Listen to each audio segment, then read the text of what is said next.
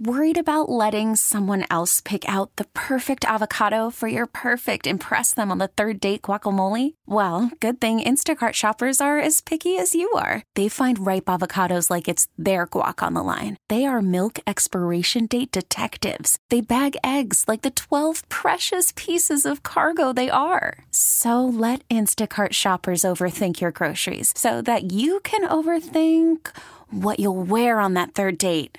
Download the Instacart app to get free delivery on your first three orders while supplies last. Minimum $10 per order, additional term supply. T Mobile has invested billions to light up America's largest 5G network from big cities to small towns, including right here in yours. And great coverage is just the beginning. Right now, families and small businesses can save up to 20% versus AT&T and Verizon when they switch. Visit your local T-Mobile store today.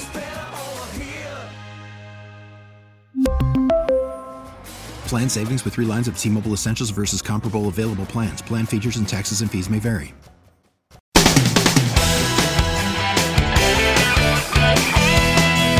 Mike's on. He's ready to go.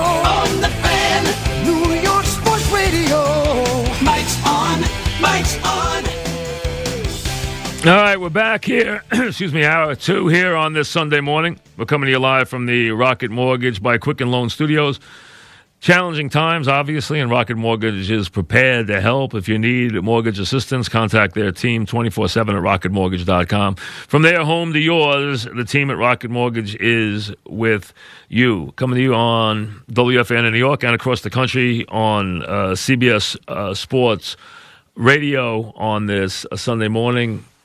We haven't had any events, obviously, in sports. You do have the uh, Jordan documentary, which they have moved up. ESPN, in need of something, uh, has moved this up. They had planned it for later in the year. They have moved it up to this evening, and it's gotten a lot of attention. Why? Because there's nothing else going on. I mean, that's the biggest reason why. Not that it isn't an interesting subject, it is, but these things usually just have a certain role when you're going to deal with a 10 part series that goes back as far back as this goes. But it is Jordan. It is the Bulls, so it is getting uh, a good amount of attention, especially now where anything in sports gets a little attention because there's just nothing going on. Now, a lot of attention is going to be paid to the draft. It always is.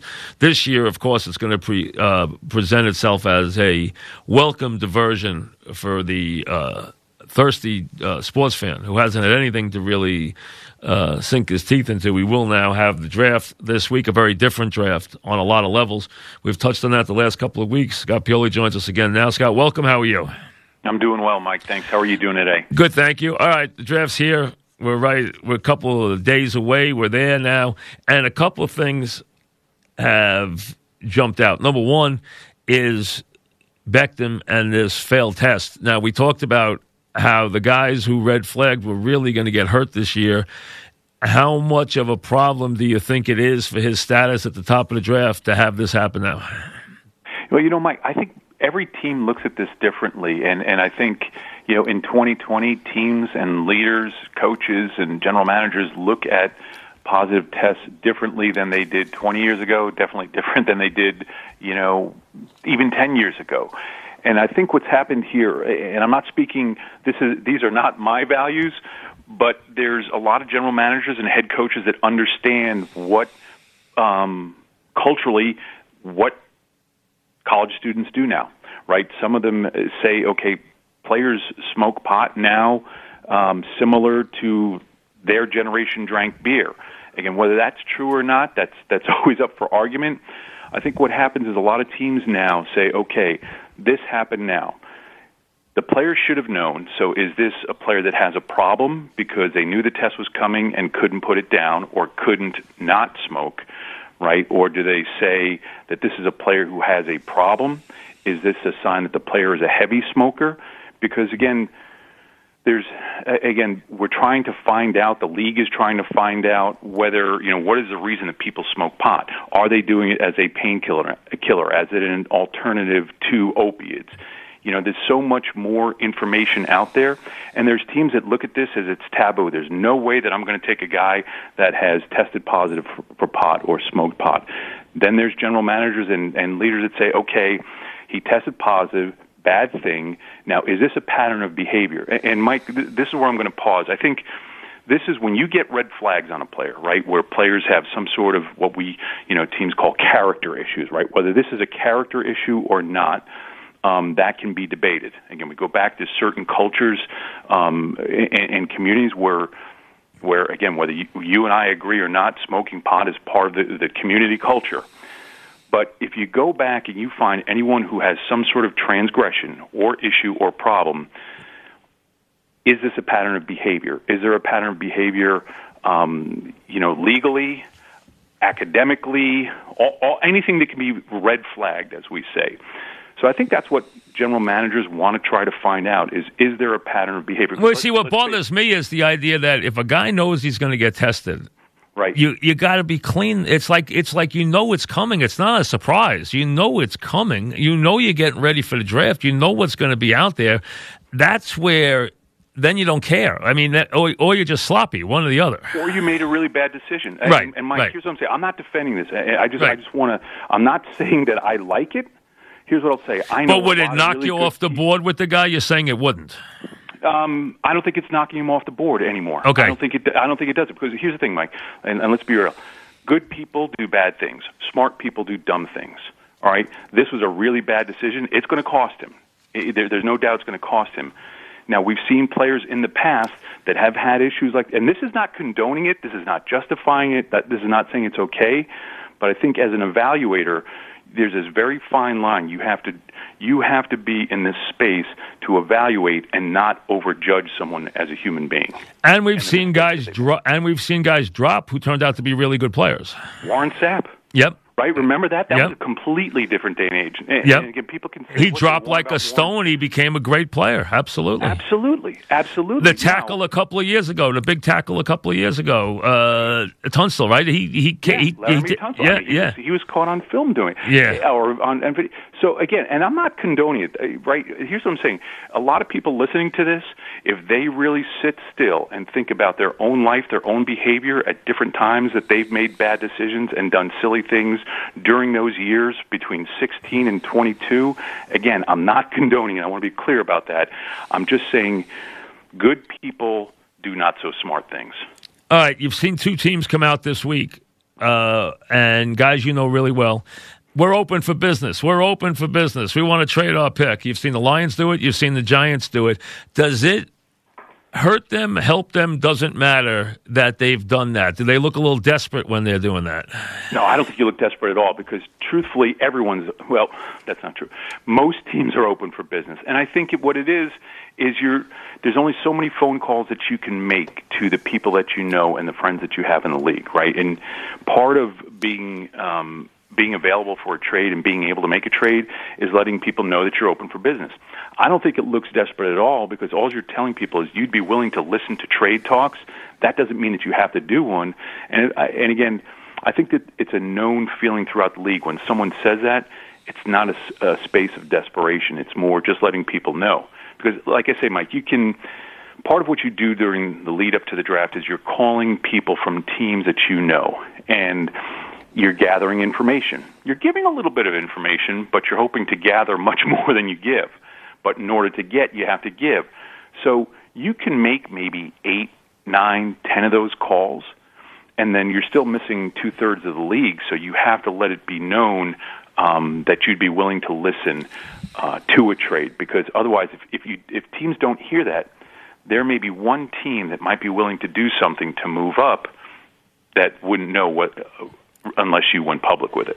Draft talk to me, and we're talking with Scott Pioli as always. Draft talk to me is like presidential campaigns. 95% of it is garbage, okay? we all know that. Because the same guy who's open for business tells you when he drafts the guy, oh, I wouldn't have moved in a million years. I was locked into this player eight weeks ago, okay? The same guy who was begging people to trade for the pick is an hour later telling you that he had this guy two months ago when he was locked into him. So we all know this stuff's a bunch of nonsense.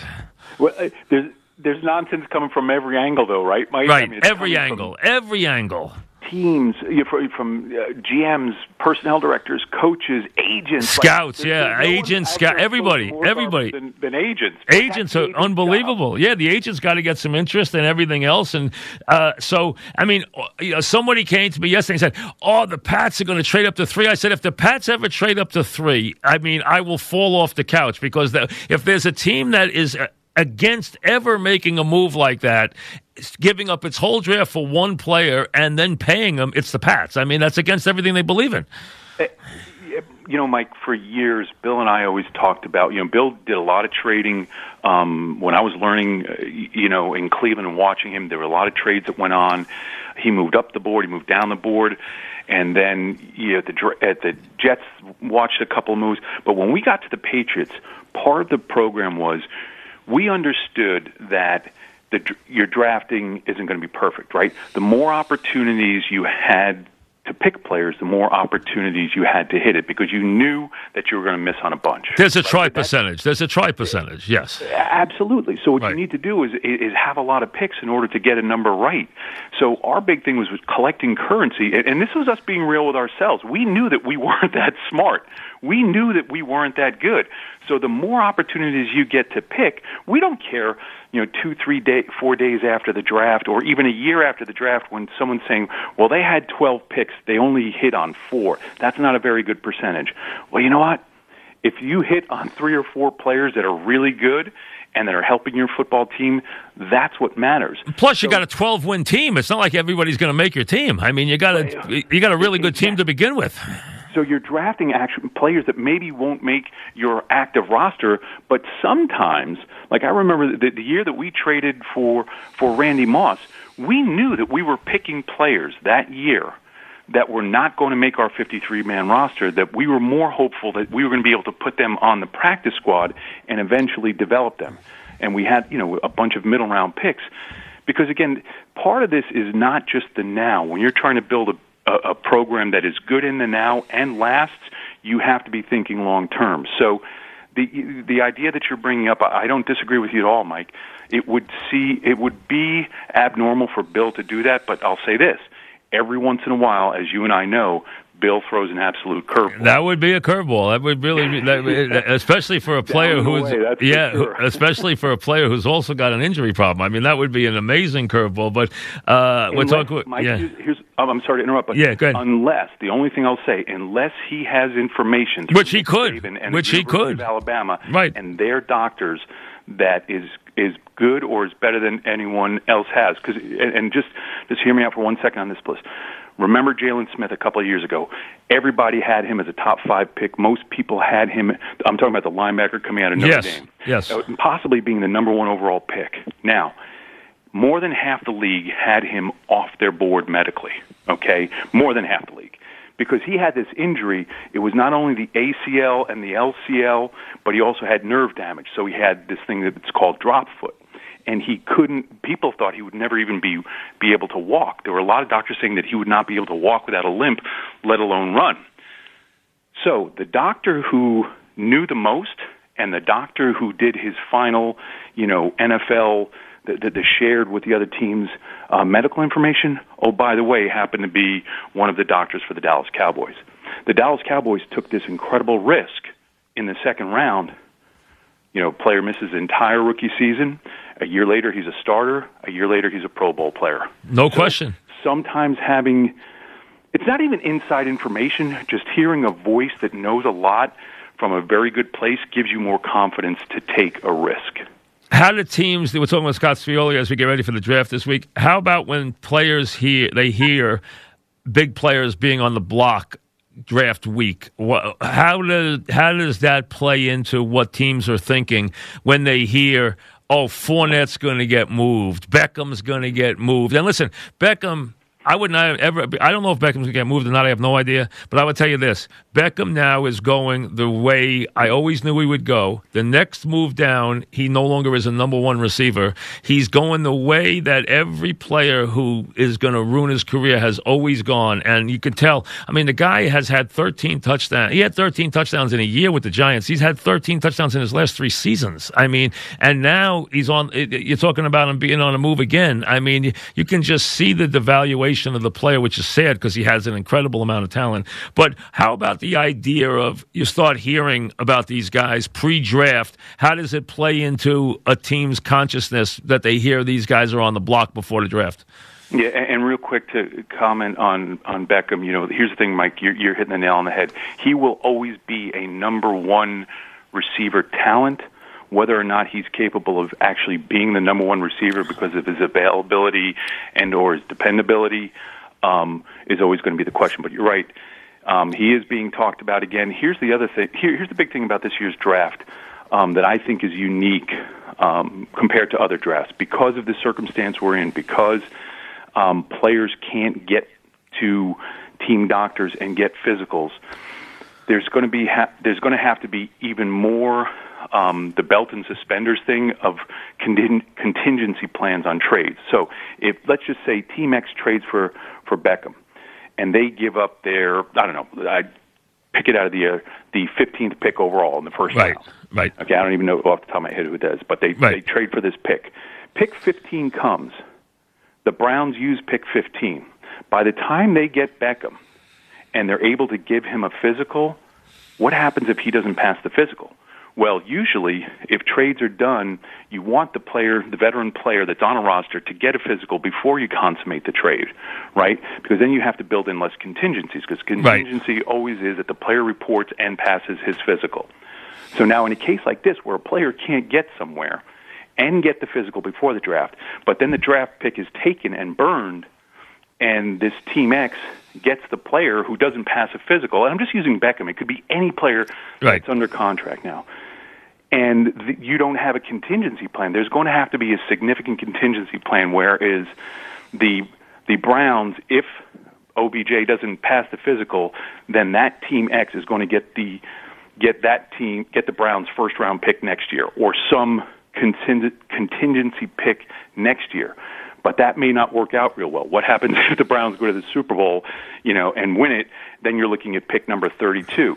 So the the idea of doing trades, you know, in, in this climate right now, for veteran players to me is, is is a little bit disconcerting.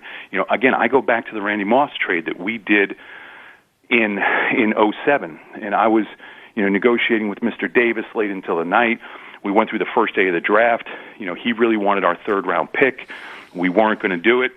So the draft, the first day of the draft ends. I'm on the phone with Mr. Davis on and off and on and off until about it was after one o'clock in the morning. I was already back at my house, laying on my couch, sitting in my boxers, wrapped up in a blanket, taking these calls from Mr. Davis. And we finally consummated the agreed to terms on the trade that it would be our fourth rounder, which was going to be the first round that started on day two of the draft. Fourth round, first round, tenth pick. We had to get Moss on a plane in the middle of the night, get him to us, get him on the ground. He came to the building, took a physical, was seen that morning. You know, before before the draft actually started, I think it was either eleven o'clock or noon. Had to get the physical, meet with Bill, meet with myself. We had to get the thumbs up on the physical, and then we had to renegotiate the contract.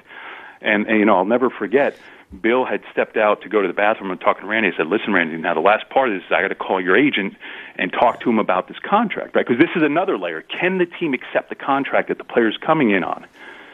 And because you have to fit the player sure. and the contract into the trade."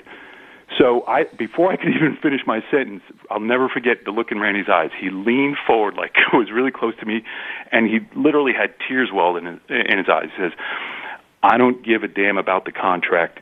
Pay me what you ha- whatever you have to do, get me out of there, get me here. And it was one of the coolest moments because Randy, again, Randy is such a misunderstood person. I think people understand him better now because he, he allows people to see the best of himself, and the best of him is incredible. And we made that trade, but those were all the things that we had to do before uh, before 11 o'clock in the morning because we had the 10th pick in the fourth round, we had to have all of those I's dotted and T's crossed before we could even make that trade. Amazing stuff. All right, let me. I got some other stuff to get to you. Before I do that, let me get a break in. We're talking with Scott Pioli back after this. All right, CBS Sports Radio's toll free line 855 212 4227 is sponsored by Geico. Whether you own or rent, Geico makes it easy to bundle home and auto insurance. Having a home is hard work, as you know, so get a quote at geico.com because it's easy. Geico.com. Draft this Thursday. We're talking it with Scott Pioli, the uh, NFL Executive of the Year, on multiple occasions, uh, who obviously uh, spent many years with the Pats among his travels in the NFL. Um, and uh, Scott, I got three things for you that fans hear a lot, uh, and give me uh, the thoughts on it from a draft standpoint, whether it's a big factor or not. Number one, teams have pet schools. I'll give you an example. Not just in Alabama, who everyone would love, or a Clemson. You had a lot of Rutgers players in New England. Um, do, do do teams favor players from certain schools and, for, and and certain college coaching staffs? Yeah, I, I think that is a real thing, Mike. And um, the the Rutgers run in New England started um, shortly after I left, and I think it was it was a couple of things that. Um, you know, I remember I knew Greg Schiano when he was at Rutgers and introduced him to Bill, and he got to know Bill well. They cultivated a relationship. Some of the um, the culture that Greg had at Rutgers was similar to the culture that Bill had, um, just like it's similar to the one that that Nick has. So I think sometimes general managers and coaches want to know how players can thrive in a certain type of culture and demanding situation. I think the other thing, the other thing that was important was Stephen Belichick, Bill's oldest son, went to Rutgers, played lacrosse there for four years, and then in his fifth year was a long snapper on the Rutgers team. So they had insight into players in terms of not only how, how good they were physically and what they could do talent wise, who they were as people, and whether or not those players could um, fit into Bill's program. Not, that's just that program. But you look up, look back to a lot of coaches, you can see sometimes when there's relationships that coaches have with staffs, with people that go back, they trust the information that they're getting out of those schools um, because, again, the way the, the the head coach of the college program has been run. I mean, you go back to the how much did uh, the Giants in the you know, in the '80s, loved Big Ten offensive linemen. Loved them, loved them. Bill, Bill would only take them. He wouldn't take a California offensive lineman. He wanted he wanted Big Ten offensive linemen. That was it. Michigan, Indiana, etc. He wanted Big Ten guys. Yeah, yeah, and you know, and because again, there there were certain things, there were certain traits that existed in certain conferences. Right back during the '80s and '90s, it was always clear that the Big Ten was a big conference with big people and certain talent. They, yes, they had good skilled players here and there, but if you wanted speed and athleticism, you went to the SEC or the south southern part of the ACC. Interesting. All right, on-field performance, the productive player versus the triangle numbers. Uh, you know what? He's too small. He's too, the, but he's highly productive. I always put Emmitt Smith in this class. I mean, Emmitt Smith was incredibly productive. Mm-hmm. Oh, he's too slow. He's too this. He's too that. How about the the football player versus the the numbers that you guys live right. on? Right. I think what you have is you have ideals, what we call ideals for each player for each position. Whether it's running back and you have a a baseline in terms of height, weight, speed, and certain physical characteristics and factors that you have for every single position. Do you make exceptions at times? Yes. I mean, you bring up one of the, you know, as a, as a former scouting director and general manager, when in terms of training and having a manual, you, I used to go through the manual every year and say, these are the standards that we're looking for in terms of height, weight, speed, quickness, the tools, right? and understand that we can only make certain exceptions. Emmitt Smith was always one of those guys that we listed as an exception. Another one was Barry Sanders. Yep. So if you're going to have a player again at certain positions, you know, for instance, certain offensive linemen that don't meet the height requirement or don't have the bulk requirement, um, you know, they better have some other special things. I go back to the time at the New York Jets. You know, Bill loved big offensive linemen, and I remember the conversation was going on when Kevin Mawae was about to become uh, an unrestricted free agent, and there was concern that he, when he had come out of LSU, and I remember this number distinctly, his weight was only 282 pounds. But Kevin Mawae never, ever, ever in his life played like a 282 pound offensive lineman. And I remember having the conversation with Par, uh, Parcells, asking him about Bart Oates. What set him apart? What made him different as an undersized offensive lineman that was acceptable? And we had these long conversations about Kevin Mawae, again, who didn't meet certain standards on paper, but he overcame it in other ways. He's one of the smartest players I knew. He was one of the best holders I ever. He had an ability to hold a player, a defensive lineman, and pull him close into him so his arms were never extended, and the officials couldn't see him. He was one of the greatest holders of all time. A Hall of Famer, and the first guy that Parcells signed as a free agent was was Kevin Mawae. I bet that yeah. was a huge signing. All right, quarterback aside, leave quarterback out. Mm-hmm. What position do you feel coming out of the draft is the easiest for guys to acclimate into the NFL and the hardest? Mm. Not not counting quarterbacks. Ooh, I think starting with the most difficult. Yes.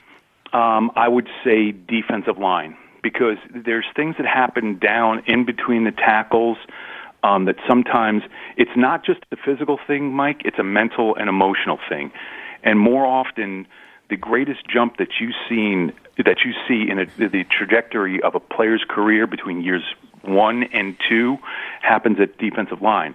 Because there's a quick maturation that has to happen because there are there are grown up things that happen down in there that it, it's only for grown ups and there's a mental the, the entire game takes um, elements of mental and emotional resiliency and um, you know truly behavioral things that are not the norm and the standard in humanity.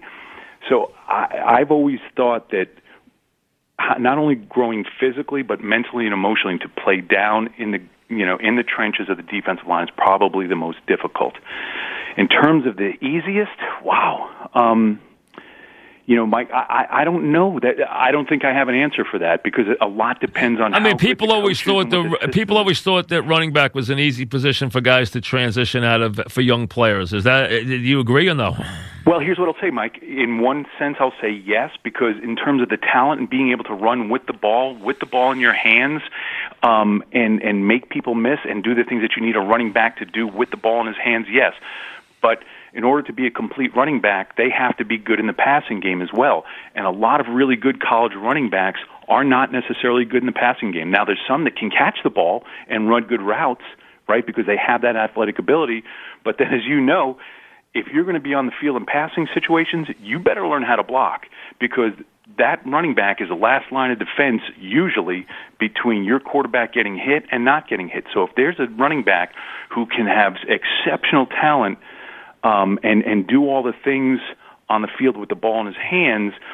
Generally speaking, the whole blitz pickup and the blocking ability takes a little bit of a, takes a little time, Mike. So it's um, there, there's an answer. I don't have the answer for you right now. I think the easiest one is is more system specific. When you've got a player that not necessarily isn't necessarily at a specific position, it's making a transition. It's easiest when you're going to a similar system to whatever your pro system is going to be. All right, you, we're talking with Scott Pioli. You were enormously successful, obviously, in, uh, w- w- with your teams. Um, draft is Thursday. It's Sunday. What was the last thing that had to be done? Then you knew you were ready. What was the last thing, and did it happen two days in before the draft, the day before the draft. When did you want it buttoned up, and what was the last thing that had to be done that made you think that it was done, that your work was done, and you were ready to go? It was usually some sort of um, character background check or some sort of medical check would be the last things done because you know those things are day to day. Um, the the film work needs to be done. The evaluation needs to be done you, you know that stuff should be done weeks ago. Quite honestly, Mike, you're not going to be. You shouldn't be. Are you working right up to the draft, or is the day before the draft a quiet day? The day before the day, uh, draft is a quiet day, and that's where you're really starting to train your mind to have some peace and to make a couple of calls to some friends to remind them that you're going to be open for business. Um, the day before the draft and two days before the draft, you're really starting to just settle in, and you have to be at peace with your board. You've talked for the final time with the, the people you're going to be making decisions with. And what you really need to do is start to still your mind because you know it's not just one day, Mike, right? It's not just making that first round pick. There's been now you've also talked about the evaluation part is over, but you've also started to talk about the lead up to the strategy part of a draft and then knowing that come the first day of the draft, something's going to happen that you weren't necessarily sure was going to happen, and you have to have have a clear mind to start thinking about what the best path is moving forward. I want to spend a little time when we get a chance next week on the on, or next time we talk on the what happens when the draft's over and the free agent stuff because that's some of the most fun stuff in the draft is is what goes on in that hour after the free agency and, and and and what you've promised players and everything. But let me ask this one last one before I let you go, and thanks for your time. Number one. Um, the day before the draft, you know the people that are going to be in the room. You're in the room. You know who's in the room. You know who's in the room, who's not in the room. The guys that are going to be in the room, are they spending a lot of time together the day before the draft? Or are they staying away from each other the day before the draft?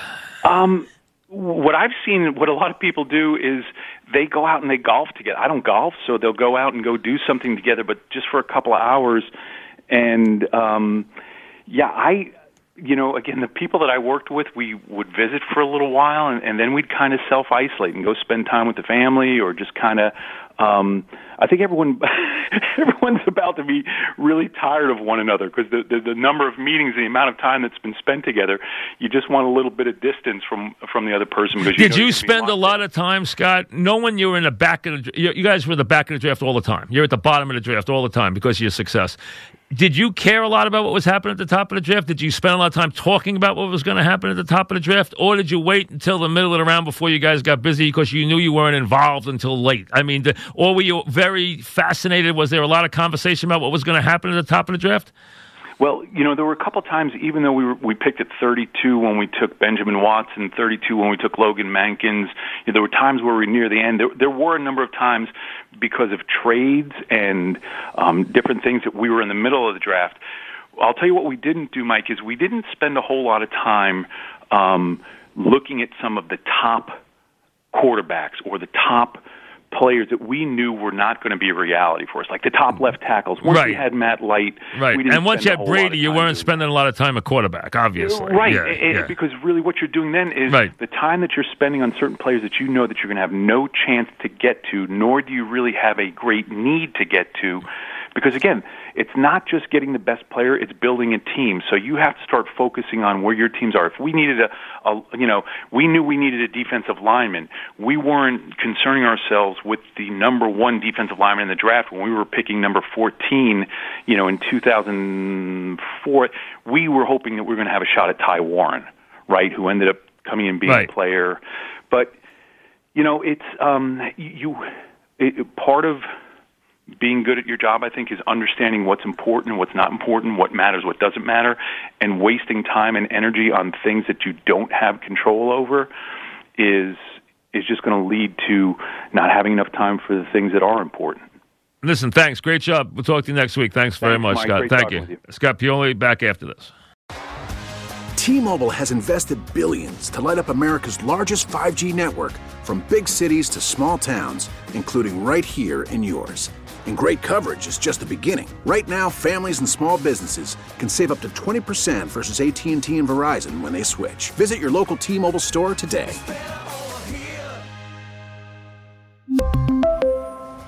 Plan savings with three lines of T Mobile Essentials versus comparable available plans. Plan features and taxes and fees may vary.